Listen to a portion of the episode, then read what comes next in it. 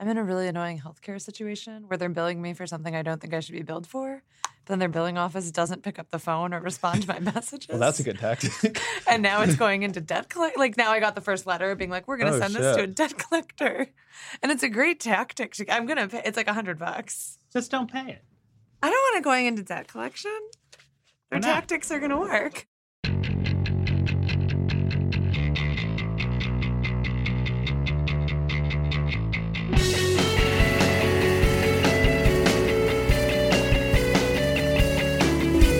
Hello, welcome to another episode of the Weeds on the Vox Media Podcast Network. I'm Matthew Yglesias with Ezra Klein, Sarah Kliff.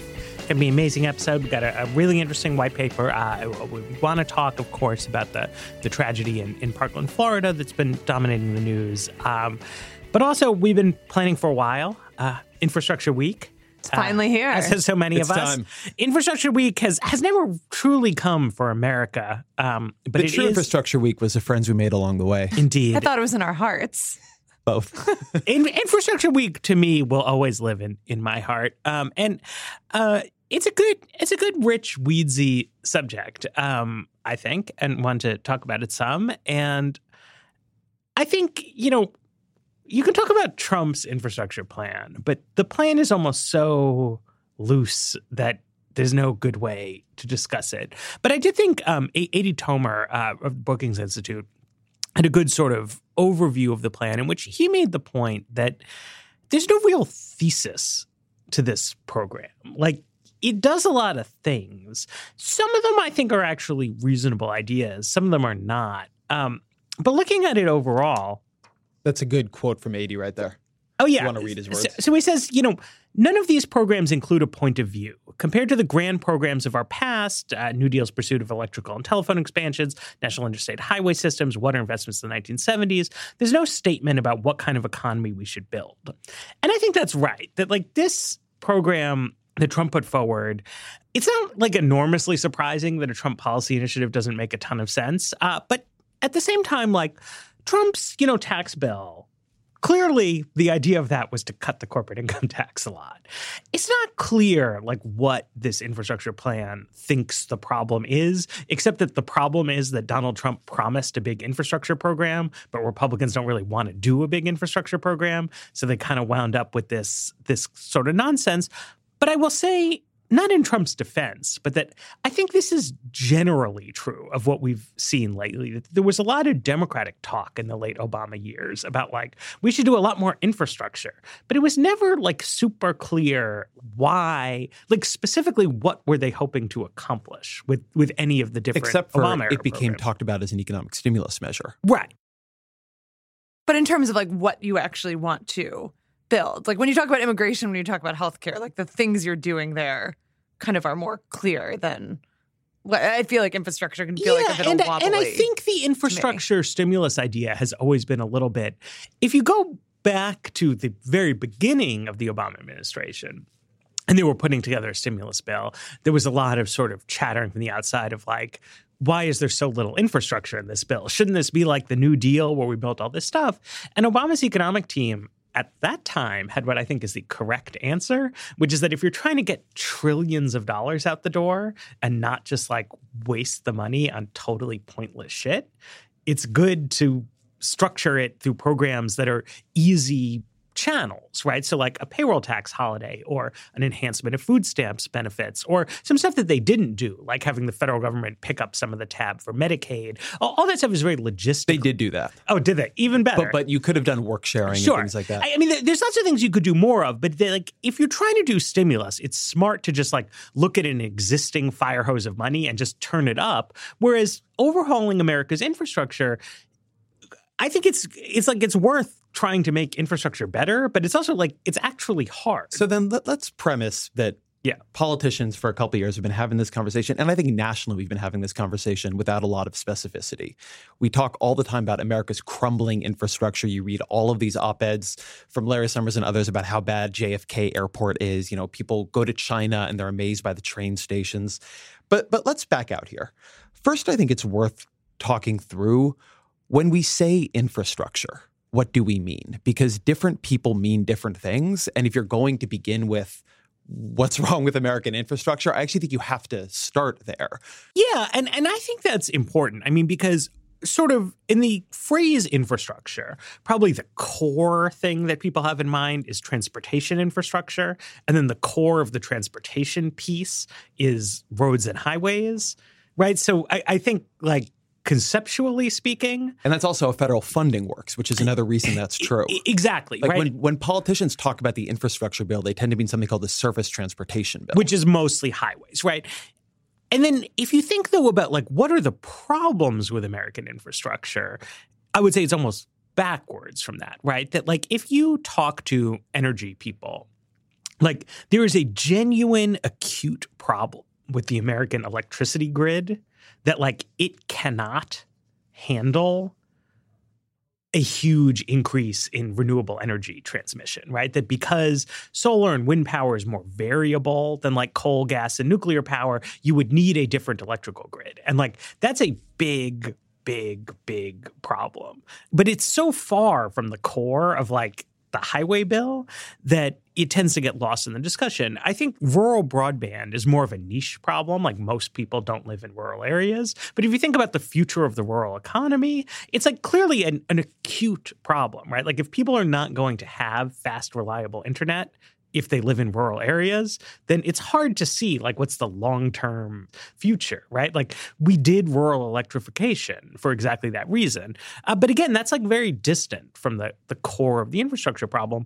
And if you look at America's highways, they're actually kind of fine. You know, it is true that there are some bridges in America that are in need of repair, uh, but there are fewer, right? Like the, the share of American basic road infrastructure that's in need of acute repair has been declining for several decades, uh, which is good. And, you know, like we could do more to fix that, so on and so forth. But there's not a comparable sort of emergency in that regard. And then the core issue with interstate highways is that we've already built the like low hanging fruit, right? Like if there was no highway between Dallas and Houston, then building a highway between Dallas and Houston would be an obviously good idea. But there already is one, right? Like we've already done that. You can drive from Chicago to Milwaukee. Like all the most obvious roads to be built have already been built. Whereas, like, we haven't built a modern high tech smart grid. We haven't built, you know, fiber to the home in, in most of America.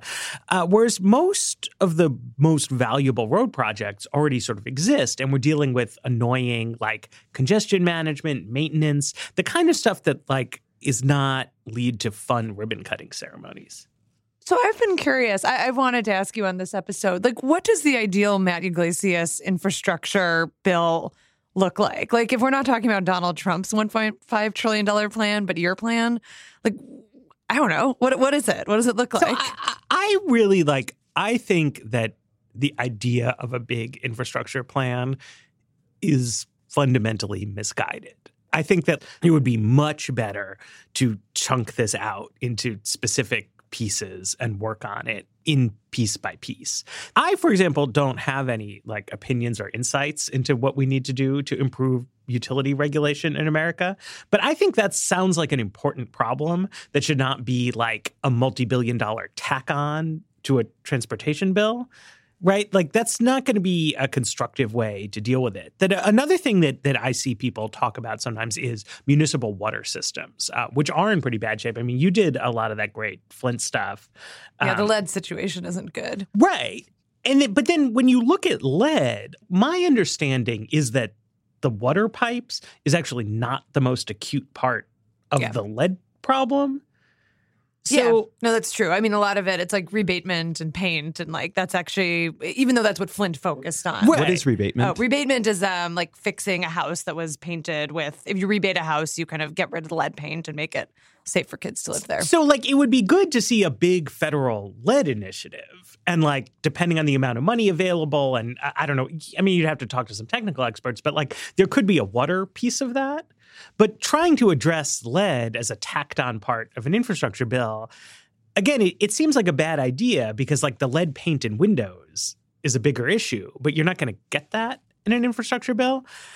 Then, if you do want to talk about transportation, right, you still have, I would say, three almost unrelated problems, right? One is you have to get states and cities to do a better job of taking care of the roads that they already have. Because the most important roads already exist. But the natural inclination of elected officials is to want to like do something cool, like build something new, not slightly increase the pace at which potholes get filled.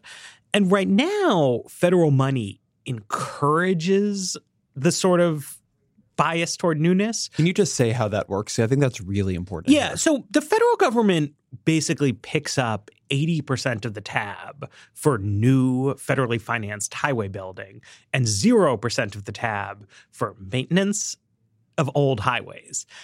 And there's a the reason it's structured that way is this kind of like utopian thinking about state and local government, which is that they might not have the startup capital available to build new roads, but surely would recognize that they don't want to overextend themselves. And 0% of the tab, it should just be said, for local road repair. Right. Which is, we also drive on those. Yes, I mean local roads are. I mean the, the federal government's not involved in local roads on the theory that they're I, local. One but reason I bring that up is that when people talk about crumbling infrastructure, whatever distinctions Congress makes about what it does and does not fund, people do not make it. Yes. When we think about what the infrastructure is, we're just thinking about what we use. And a big part of as far as I can tell, the problem is that we keep pushing on this lever of federal highway funding, but talking about a problem that is different than federal highway funding. Right. So, so I want to bring that up because it would not be impossible for the federal government to take a chunk of money, put it in a thing that is grants for local road repair.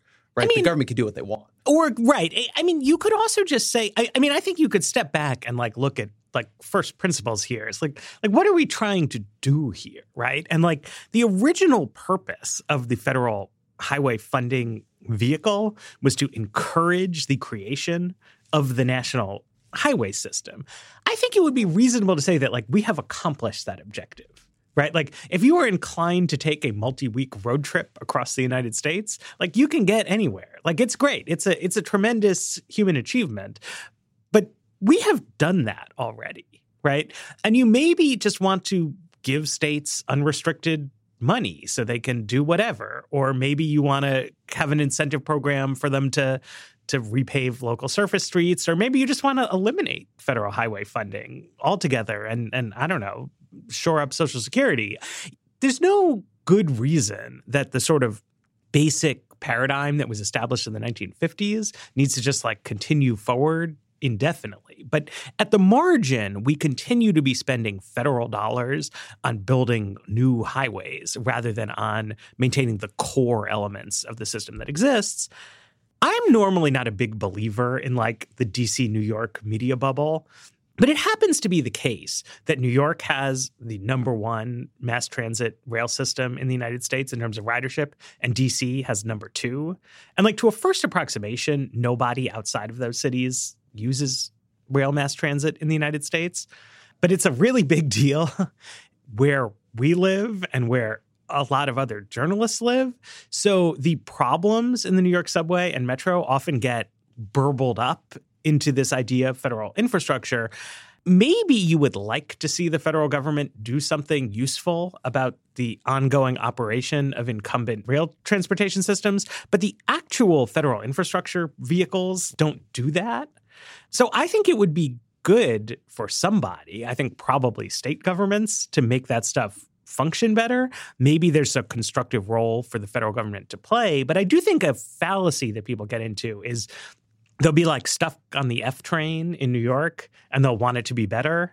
And they will think that a big increase in federal infrastructure spending is going to help them with that problem. And like it won't. Like none of the federal money is going to ongoing maintenance and upkeep of existing old subway systems in a handful of American cities. Most of the money doesn't go to mass transit. The mass transit money doesn't go to that kind of thing. It's a serious problem, but it's like not a problem Congress is going to tackle. It's also inc- an incredibly expensive problem in a unique way in the United States. One of the things you shared with us before this episode was um, this list of a cost per mile of laying. I think was it just light rail or The sub- was it underground, underground subway? tunnels, Yeah, subway tunnels. And the costs in the United States are ast- are astronomical in a way that doesn't even compare to other countries. Right. I mean, this is like this is uh, Alon Levy, who is a an Israeli guy who's originally a mathematician, has now become a sort of full time transportation writer and consultant.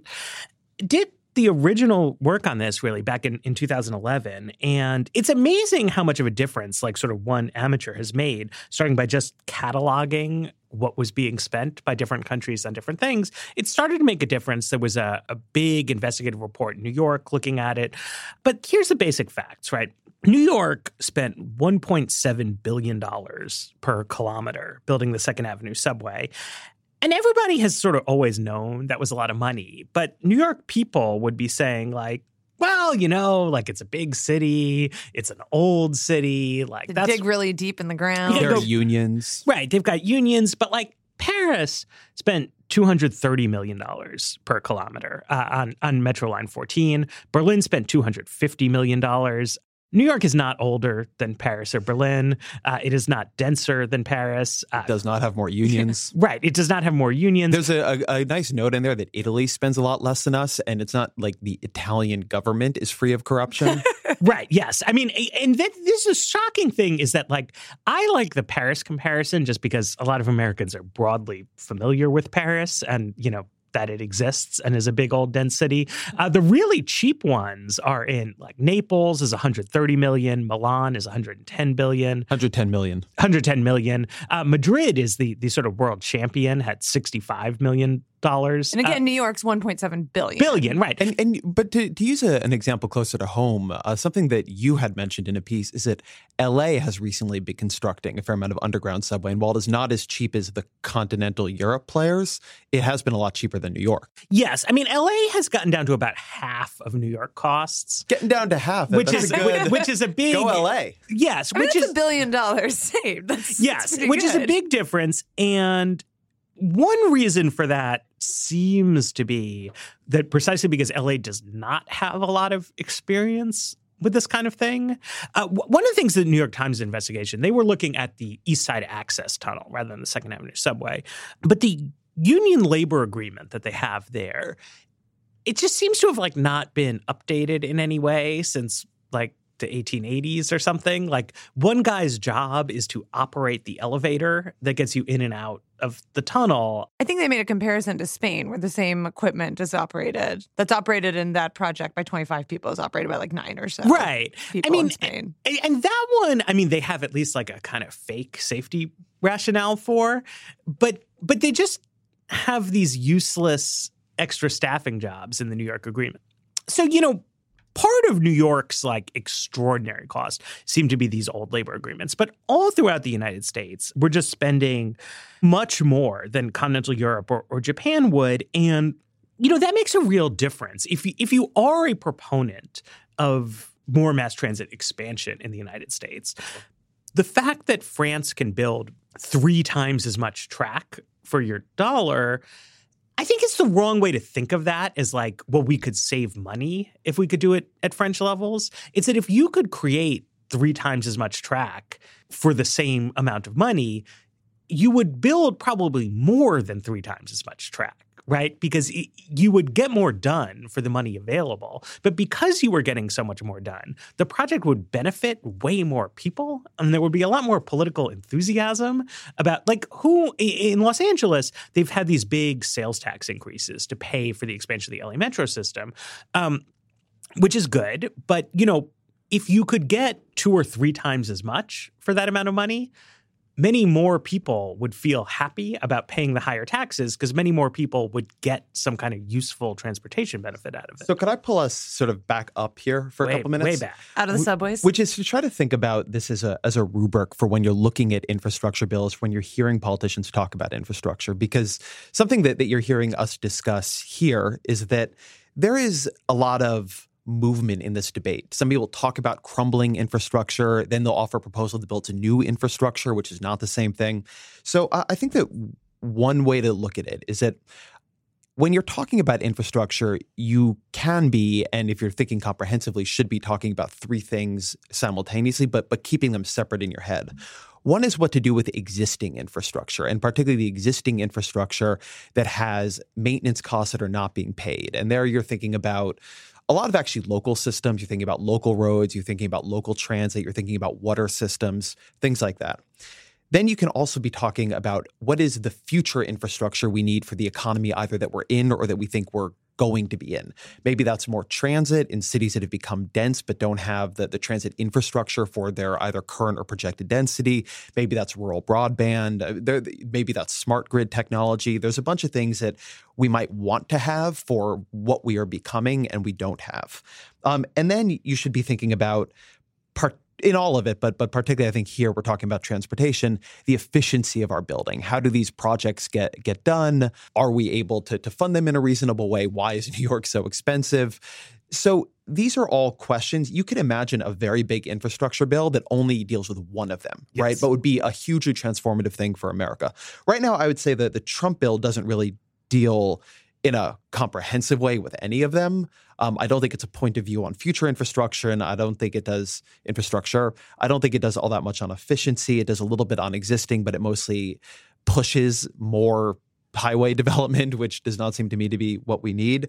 But but but this is where I think the conversation should be thought through. And you know, as I've been reading on this and, and looking at it, I've become more and more convinced that just a big part of the problem is that we have this conversation where we talk about there being this need to fix crumbling infrastructure and then really quickly slip into something exciting like talking about high speed rail. Yes. And and and that that I think is going to be a tell going forward for for kind of all all sorts of politicians. Um, I would like to see a good plan to deal with crumbling infrastructure, and then I would like to see a good plan for the infrastructure we haven't built. To be fair, I think that some of this was embedded in the initial stimulus thinking. Um, you did see plans for maintenance, and you did see plans for things like high speed rail, but because that was done in such a quick way and it was only on a, a couple year time frame, it's not a consistent long term approach to infrastructure in this country, and it's certainly not a consistent long term approach to maintenance in this country. Yeah, and I do think, I mean, this is like such a boring centrist viewpoint, but like it's hard to do this absent some kind of political consensus, right? That it's like you can say, okay, well, we want to put, you know, a down payment on high speed rail construction in our stimulus bill. That's super reasonable, like first start to a national high speed rail program if the political system is in fact committed to the construction of a national high speed rail system. But like it's not, right? So you're going to end up with a down payment on nothing, basically, because it's not the first step to the construction of a national high speed rail system. It's just a thing that was like in vogue for a couple years because Joe Biden likes trains. And then will be invoked as a reason not to build. Yeah, it'll become a reason not to build things, blah, blah, blah, blah, blah, blah, down. And, and like, it's just, it's hard. And I, I do think on some level that, you know, state governments are going to have to be the leaders on much of this kind of thing. Um, you know, I don't know how well at the end of the day the California high speed rail project is going to work out, but it's a right way to think about it that, like, either this is important or it isn't. If California voters think that it is important, like, they should find a way to get it done um, and not, you know, sort of spend their time waiting for for Congress to to ride to the rescue on that front there are some things that only the federal government can really do effectively.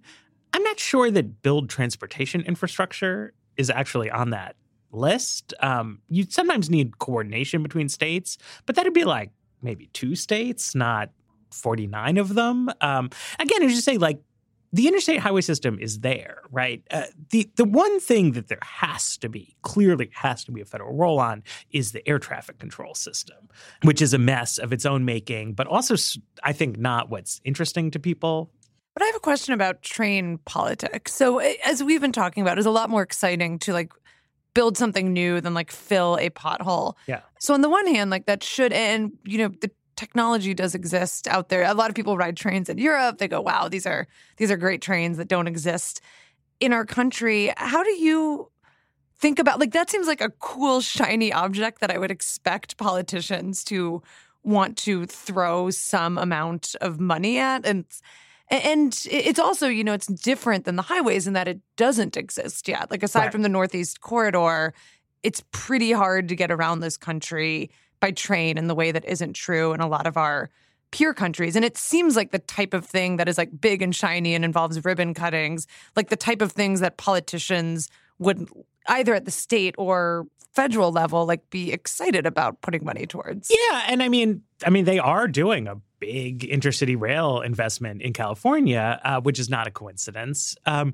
you know, the Northeast Corridor, by far the most just promising like passenger rail corridor in the United States is from Boston to Washington. It's not just that we have the infrastructure, but like the actual layout of the cities here is very good for trains. And we have, you know, it's not like the most amazing technology in the world, but Amtrak in the Northeast Corridor is pretty good. Um, it gets you where you need to go pretty fast. It uses old routing of the trains, which means it can't go as fast as the fastest Chinese trains. But to make it faster, you have to like straighten out curves. And there's a sort of narrow local politics problem with that.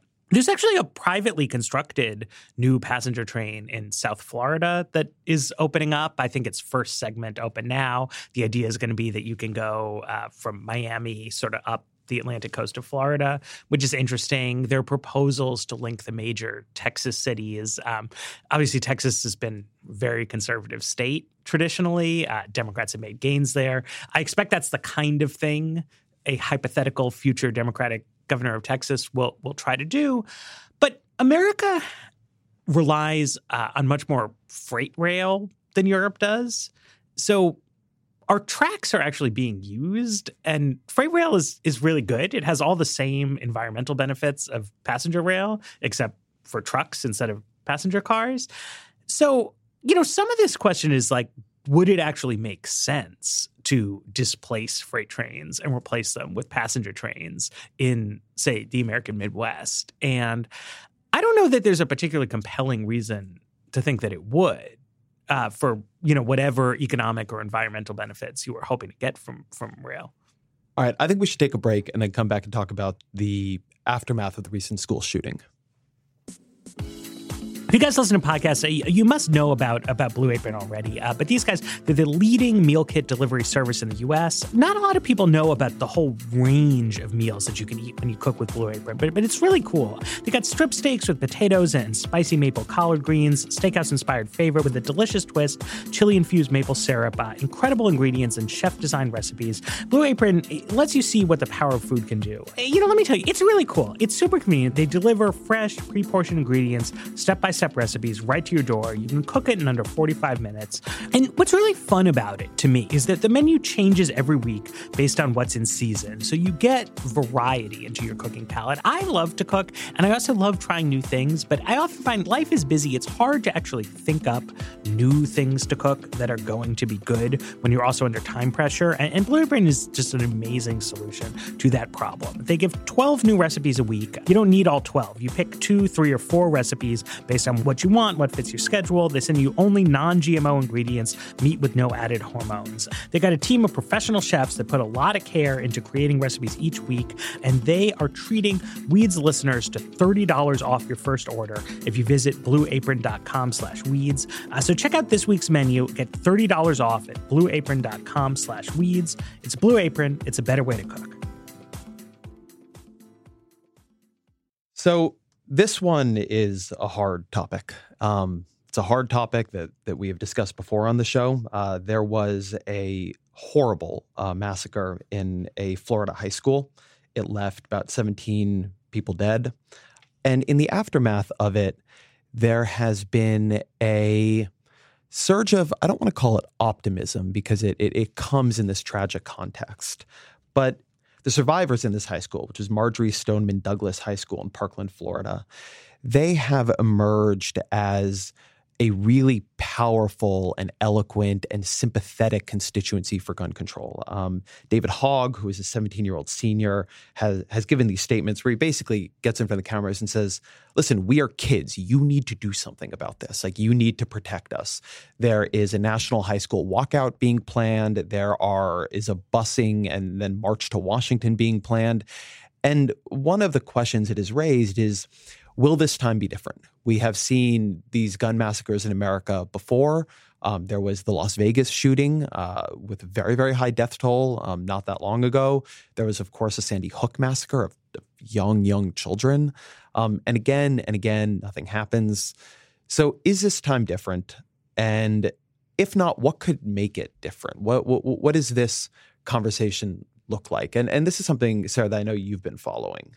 Yeah, and it's um, it makes me think of the healthcare debate in a weird way, where nothing was different until it was. Um, one of the things I think I've learned covering the Affordable Care Act fight is there were decades of efforts to get some kind of national healthcare system, and everything just felt doomed. Like things just felt like they weren't going to work. I was reading over some of the old blog posts I wrote when I worked at Newsweek during the original ACA debate, and I, I was much more skeptical than I remember that this was going to happen because it just seemed like everything always failed. And then you had these moments that catalyzed actions in ways that I don't think anyone looking back could have predicted. Like I'm, you probably remember because you were covering it, Ezra. The um, when a California health insurance company took away coverage from someone who had breast cancer, um, rescinded her coverage. She had all these bills, and all of a sudden, like that became a really catalyzing moment in a way that I wouldn't have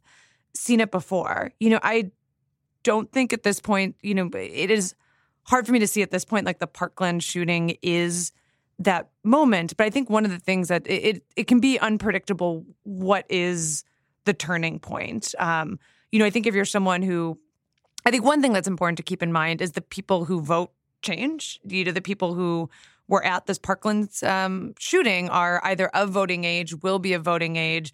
People who, um, you know, NPR today this morning was say they're saying there's about 150,000 students who have been present at school shootings since Columbine, which is just a really big number. That's amazing. Um, I mean, horrifying. Horrifying, Liam. Yeah. Um, and as those people grow up, you know, I, I don't think it's unreasonable to think of the cleavages in this debate changing. Gun ownership is going down. The number of Americans who have personally been at a school that has a mass shooting, that's going up. Um, and so I think like the optimist case, um, you know, I liked a Twitter thread from Alec MacGillis at ProPublica, who kind of wrote about this, you know, liberal nihilism every time there's a school shooting, where you immediately say thoughts and prayers aren't enough, and you expect Congress isn't going to do anything and I think we've become so used to the shootings that they it almost like Congress gets a free pass in a way. Like the expectation is there won't be any action because there hasn't been action in the past. So I have complicated feelings on on on Alec's tweet thread because on the one hand, I think that it is important to to, to keep what he's saying in mind. The the fact past results are not a prediction of future results, and uh, um, journalists and, and just people in general we should not become fatalistic. We should not become nihilistic. That said, we should also try to, certainly in our jobs, describe reality as accurately as we can or as accurately as we understand it. As you say, nothing is different until it is. And one of the things that, that we saw in healthcare, but we've seen it on a lot of different issues, I mean, tax cuts and, and so on. What you need to have these big changes come together is a constellation of um, political power from a coalition that wants to make change prioritization and ideas.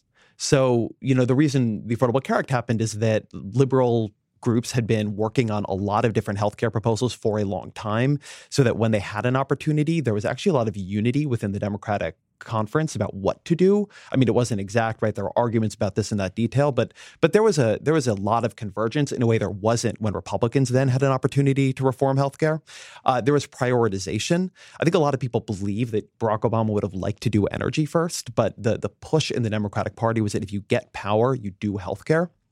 And then finally, there was power. Um, the Affordable Care Act passed because Democrats had 60 votes in the Senate. They had um, however many in the House. I mean, they had very big majorities. I am skeptical that the Republican Party is going to be pushed to change its mind on gun control. But I do not at all think it's impossible, uh, given the way the past couple of years have gone, that you know some Democratic politician wins in 2020 and has reasonably commanding Senate and House majorities, and then there is some kind of school shooting as or some kind of other terrible massacre, and a and gun control really does get prioritized. Now, remembering that, that this happened before, the Democrats did try to make a run at passing big picture gun control, as did a number of states in recent years. Some states have succeeded. National Democrats did not during that period because a filibuster stopped it. But the filibuster has been weakened. There is more pressure on this kind of thing. So I think that if you're asking the question of are there prospects for big gun control legislation in the next six months, a year, I think those prospects are pretty dim. Um, doesn't mean people shouldn't pressure, but but I I don't I I don't see it happening. But in the next five years, in the next ten years, th- there's a line that Bill Gates says that people overestimate what they can do in a year and underestimate what they can do in 10. And I think that's a, a, good line in politics. The fact that something might not pass now is not a reason that action should not be taken now, that activism should not be happening now, that, that energy should not go into this now, because what you're doing is setting up the structure for when there is an opportunity for that issue potentially to be prioritized and for there to be enough rigor and work done on it for the political coalition in power to know what to do. So I don't have a prediction to make about this, but I will say as a journalist, as an observer of things, I have become very confused about the prioritization piece of things. I've observed, you know, since the 2016 election, right? Immediately, everybody, right, whether they're on the left wing or the right wing of the Democratic Party, immediately reached the conclusion that Hillary Clinton and the Democrats had like catastrophically failed to address like the core pocketbook concerns of middle class Americans. But then also, like progressive activists really want to do like yet another total overhaul of the American healthcare system. That's super duper important. But also, if you ask anyone on the left of American politics, like what's the most urgent problem we face? It's climate change. But also, it's completely outrageous that people who are living in the United States without legal permission are being deported by immigration and customs enforcement. And we like urgently need to legislate to legalize and protect them. But also, it's outrageous that politicians aren't acting on these school shootings. And and this all feels very sincerely felt to me. But I don't think that there is any historical precedent for moving on that many fronts with the level of aggression that progressives have talked themselves into. But don't political movements always have like a lot of stuff they'd want to do? Uh, no, no. I, I mean, it's not like unusual to have a big wish list, but I don't feel a lot of clarity. Like I could have told you in 2008 that like Barack Obama had a long list of promises, but that the order was that like healthcare and maybe energy were going way ahead of immigration, which was something he was going to keep in his back pocket until such time as Democrats lost their congressional majorities because he thought like exactly what what wound up playing out, I could have told you was going to play out based on like reporting and journalism and speaking to people. Whereas now I have no idea, right? Like if I think that's also if power falls into Democrats' hands, like I don't know, and I don't think it's because I haven't like done the work. I think it's because the Democrats in Congress haven't done the work to decide like what it is they they care about.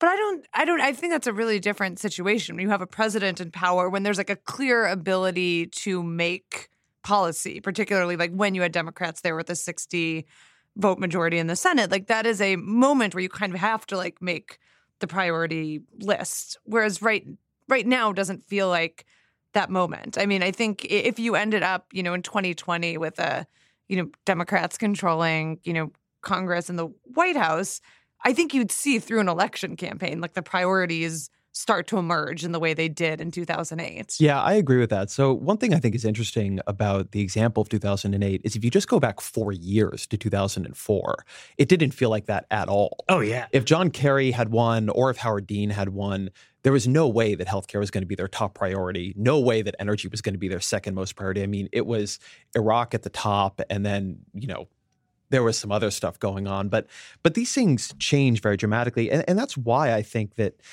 if there is a big shooting during the election, for mm-hmm. instance, mm-hmm. that could have a very big effect on this. By contrast, if we're in a war with North Korea, that's going to have another effect on this. Absolutely, and, and it's one reason why I do think that in the collection of things happening, when you talk about the work being done or not being done by congressional Democrats, I, actually think that's important. Um, in 2008, something that was happening behind, if you had asked me, why did I know that healthcare is going to be the, why did I know healthcare is going to be the number one thing? It's that virtually all of the big things Obama wanted to do, not literally all of them, but certainly energy, certainly healthcare, certainly anything on taxes was going to go through the finance committee. And the finance committee under then chairman Max Baucus had already said that its top priority and had already kicked off a process around healthcare. And Max Baucus had already released a white paper that ended up looking a lot like the final Obama plan. And that is something where I don't think congressional Democrats have done this. So if one one signal that I will take as a prioritization is particularly if Democrats win back Congress in 2018, what do their major committees do? What when they begin to release agendas do those agendas do? Now there has been some committees. It's a word I haven't heard in a long time. Schumer has released the Better Way agenda, which is a very pocketbook oriented agenda. Right. Um, but I don't think that is seen yet as a real party agenda. Um, but but I do think the question is: Does it seem that Democrats are converging around a certain set of ideas? You know, one reason again that Republicans managed to get tax cuts done is that there actually had been a lot of work on tax cuts happening in the Republican Party and in the Republican Congress for a long time. What yes. they ultimately passed was not by any means exactly what Dave Camp had done before. I mean, it, it, really did evolve a lot and evolve in a kind of panicked way towards the end. But there was enough infrastructure built that that was really the easier lift for them. And so I, I think if you're if you're trying to look for what sides will prioritize, it is where has a congressional work been done so that the president's chief of staff can go to the president and say, "Yeah, we can actually do this. This is not going to be a, a, like a super bloody fight where all of the moderates in the caucus are going to abandon you and you're going to end up, you know, with 51 votes and a and a and nothing even close to a filibuster-proof majority." But that again is why this kind of pressure matters because there is a response to this kind of pressure. When you go back to healthcare, I remember, and you probably do too, Sarah, the place where Obama promise that healthcare would be his number one priority was at a Center for American Progress sponsored forum. I don't remember the specific moment. You have a sharper memory. well, so I, I, I, remember this, and they were pushing. I mean, they made a decision at this forum to like push the candidates on a healthcare. I think it was a healthcare pledge, if I'm not misremembering.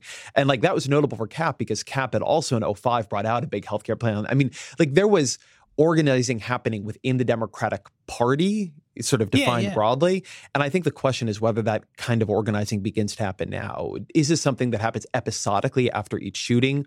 Or do big Democratic interest groups begin to say, no, like we need to prioritize this? I want to promise. One thing you see, by the way, and this is, a, I think, a really good counterexample, is the immigration community got burnt. They got a promise from Obama that he would do it in his first year. Uh, I, I think that they would have you know, if the first year had gone better, I'd definitely like to do it in the second year. I, I, don't think they were just waiting till they didn't have a majority. They would have liked to keep that majority for longer. But nevertheless, they did not prioritize it. And, and so the immigration community really made a decision that is not going to happen again. And they are demanding much clearer um, uh, promises. And, you know, they're really going to try to make sure you can't do that. And the question is, does the gun control community end up having that kind of weight? But I think, you know, the flip side of that is, right, if you're asking me, okay, I'm a Democrat. I need to run in some unfavorable terrain. So I want to establish a brand for myself as a like a different kind of Democrat, you know, who's going to run in Montana or wherever.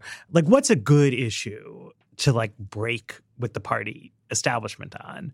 Um, it still seems to me that guns is like right at the top of that list that like and you can see that in Bernie Sanders' career. Right. That like fundamentally it will not alienate like the Democratic Party as an institutional mass would like still be behind Jon Tester even if he adopts a conservative view on guns whereas if he adopts a conservative view on uh, identity issues more closely tied to gender or ethnicity people will be like profoundly outraged at him. And if he doesn't support the party agenda on economics, it's like, well, how would you run in Montana at all on something like that, right?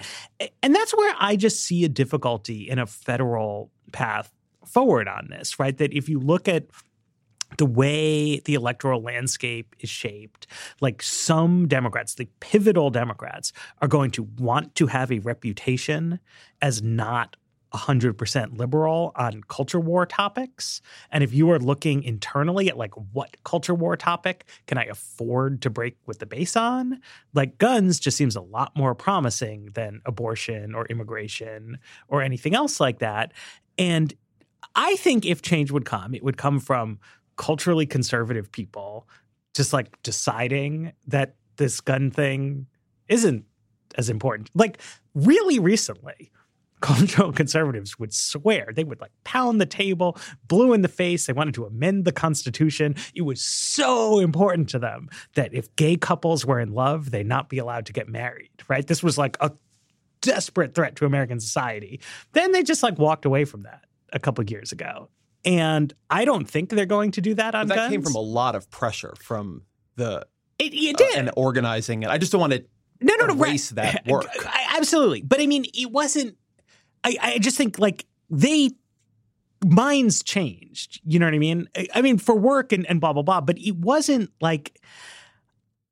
I don't see that happening on guns. And without that happening on guns, I don't see a path forward. As long as it's like constitutive to red American identity, if they experience it as a microaggression for someone to be like, hey, guns kill people, then there's no. But I think that's actually, I, I think the comparison to, you know, gay rights and like the wave of laws that went through states um, changing those things is almost instructive in a way, in that we go back and see that. It, my understanding of the polling, and hopefully I'm getting this correctly, is that you have some big differences between older and younger voters and how they feel about guns. And I think the people who vote do change. And in a way, it almost feels similar to me in the debate over gay rights, over marijuana, over some things we've seen change at the state level um, over you know the past decade, two decades, really depended on a changing. Um, uh, on a changing electorate, and I think one of the things you definitely do see in the politics of um, of gun control is that a lot of these are pretty widely supported. That it's not necessarily you know political suicide to get behind these. That there's a pretty big gap between the policies that Americans support and the policies that are moving through Congress. I think we talked about a white paper here a few months back about who legislators hear from, and you know they might not be hearing as much from those people who um, who are supportive of some kind of gun control. But I, I don't. I, think you know to your point, Ezra, the Bill Gates quote about like what can change in a decade. It feels like on this issue, a a lot could change in a decade as there are more shootings, as you know the people who are in those shootings are growing up and able to vote. Like the you know six year when was Sandy Hook? How long ago? Ooh, I'm going to get it wrong from Okay. memory. I will get it. You know, eh, at some point they will be voters. The kids who are in those classrooms, they will be voters, and I think that will eventually. If there's an optimistic case for to be made, I think it rests a lot on on shifts in who is electing people into office. Let's take a break and go to our white paper because our white paper actually bears pretty heavily on this discussion. Everlane is a great company, and Everlane is all about uncomplicating things that ought to be simple. And their value proposition is really simple. They go to the best ethical factories, they produce premium products, and they sell them directly to you without traditional markups. Uh, so you don't find yourself paying $50 for a shirt that only costs $7 to make. They've got like the basic stuff that you need. They call it premium essentials. They use the finest materials, and they tell you your real cost so you know you're never overpaying. They want you to know what you're paying for and why. They're radically transparent about every step in the process, from the materials they use to the ethical factories they work with. And because they sell directly to you, their prices are 30 to 50% lower than traditional retailers. Uh, so the clothes look better, they cost less, they last longer. They got essentials like the Cotton Crew t shirt. It's exactly what they should be simple, stylish, made from quality materials. That's everything from, from their Cashmere Crew, men's Japanese Oxford, uh, slim fit jeans. Uh, my personal favorite, their Twill Weekender bag. This basic stuff that works with any outfit, with any lifestyle, at a really good price, really high quality material, great durability. These are timeless essentials. They're exactly what you're looking for. No frills, just quality. And right now, if you listen to this podcast, you can get free shipping on your first order if you go to everlane.com slash weeds. That's everlane.com slash weeds. Everlane.com slash weeds. All right. So we have a white paper that actually one of our listeners wrote and sent us, and we thought was super interesting. Um, Lior Sheffer at University of Toronto, where he is a PhD student in political science. So thanks for sending it to us. Um, it is called Non Representative Representatives An Experimental Study of Decision Making of Elected Politicians. And essentially, what this does, it's kind of a unique paper in a lot of ways. It, it looks at a lot of the psychological um, kind of irrational things that a lot of us do and looks at whether politicians do them as well. And I think it did not surprise me to see politicians acting in predictably irrational ways. It surprised me that they often act in even less rational ways than the voters that they represent. So there's four experiments here and if we want to dig into them we can, but there's two that really stood out to me that kind of got at this you know how politicians are making decisions. I think we often like to think of legislators as rational actors. They're reviewing data, they're taking cues from their parties. Um, but there's this one experiment I love that they did um, oh, risk preference, where it turns out politicians are much more willing to take on risks with people's lives than their, their voters are. So they run people through this experiment. Um, they call it the Asian disease experiment, which tells people there's this exotic disease coming to your country. It's expected to kill 600 people. You have choice A, which is no risk. It will it will save 200 people and 400 will die, but that's very certain. You know exactly what's going to happen. And then there is a choice B that does involve risk. There's a one third chance of no one dying, two third chance of everyone dying. And the people they're surveying, I should say, they talk to legislators in Israel, Belgium, and Canada. Belgium and Canada. Um, and they find politicians are much more willing to go for the option with a risk to to go for the option where some people maybe everybody survives eh, or nobody is saved than their constituents that their constituents are much more interested in the option that has a little bit more certainty to it and there's just a lot of these four different experiments. We can go into other ones that you guys, if there's ones you guys want to highlight that are interesting, but it really suggests legislators acting often in very irrational ways and their decisions being shaped not as much as you would think by a prospective election, although a little bit, but a lot about how decision choices are are framed to them, and um, and yeah, that they have a lot of the fallacies that we that we all have. So I, I have two big thoughts on this paper. One is that I really like the the research agenda here because it makes sense that the kinds of personalities that would run for yeah. office in, in, some way or another would be different than the population at large. Um, for instance, they, they say actually in the paper that we know that people who run for office have a lot more extroversion, that they're more open to experience. Um, it is reasonable to think that the sample of folks pursuing this somewhat unusual career path are somewhat unusual themselves. So I think that's a good it's a good place to begin doing experimentation. Um, the other thing though that, that I also wondered about it is these are results in as as we mentioned Belgium, Canada, and Israel, and these are parliamentary political systems.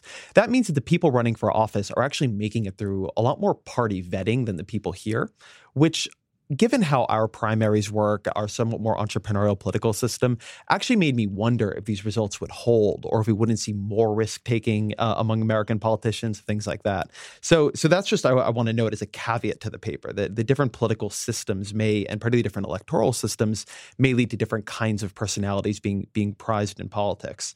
That said, um, a lot of this just seemed to me to say that that politicians are human. The the big places where they seemed to to differ was a little bit on risk and then a little bit on sunk cost fallacies. They were more willing to just keep going with something that wasn't working than, than everyone else was. But I I just the question that that I think that we need to answer because a lot of these were uh, putting politicians basically in into a place where they can consider a hypothetical scenario.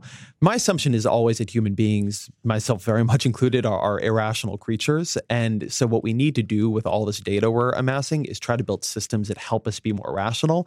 And so one question that I, I do think is a, a, good one to ask off of this is: Are the systems we have built, are the way politicians hear hear from people and from constituents and, and from experts, are they likely to create more more rationality or more risk tolerance or more status quo bias.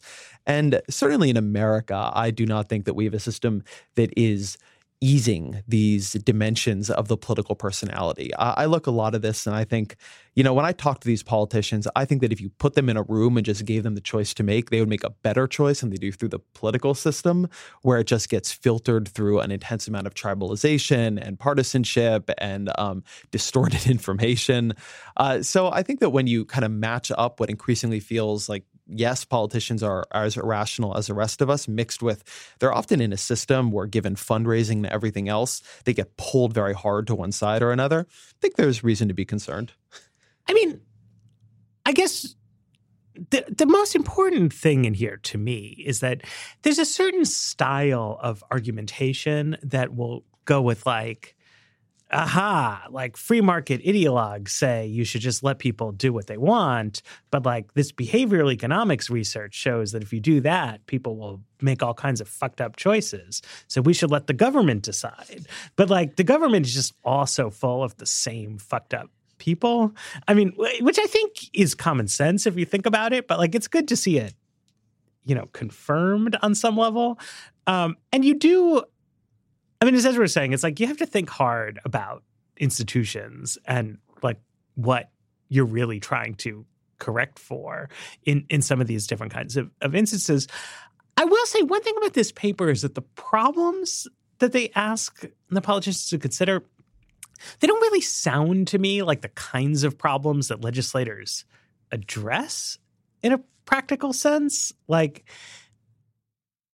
so I don't know like how much we really learned from it. I don't think anyone has ever suggested that like the way we approach epidemic disease outbreaks should be subjected to like spot votes. But by, I think there's certainly this. Like we're, we're actually kinda. Oh, totally. but like, think the, about Ebola. The sunk costs. I, I, think uh, whether to extend a program that's not delivering the results you want. Yes. I think legislators deal with that all the time. Oh, yes, no. For instance, cost- you might enjoy our infrastructure discussion yes, yes, yes. episode. But I just want to to give some credit to American people, politicians, everybody. Like we did establish the Centers for Disease Control as like a freestanding institution which has budgets set like in non-crisis mode and where there is meant to be like a well of expertise to make these kinds of judgments with a fair amount of executive discretion i mean we're, we're just like again also like the military is like there on a permanent basis. We don't try to slap it together in the face of every emergency to be like, what should we do now? Right? They study these things. Um, in some level, like it's not not as bad as it as it might seem on, on some of this stuff. Although I do agree. I mean, sunk costs is a big problem in politics. Like any just like war stories from any administration trying to get Congress to like just permanently kill off like any random grant program that exists there and like it's so hard to do. Like, no matter how shitty something is, like, if it was created, it was created by somebody.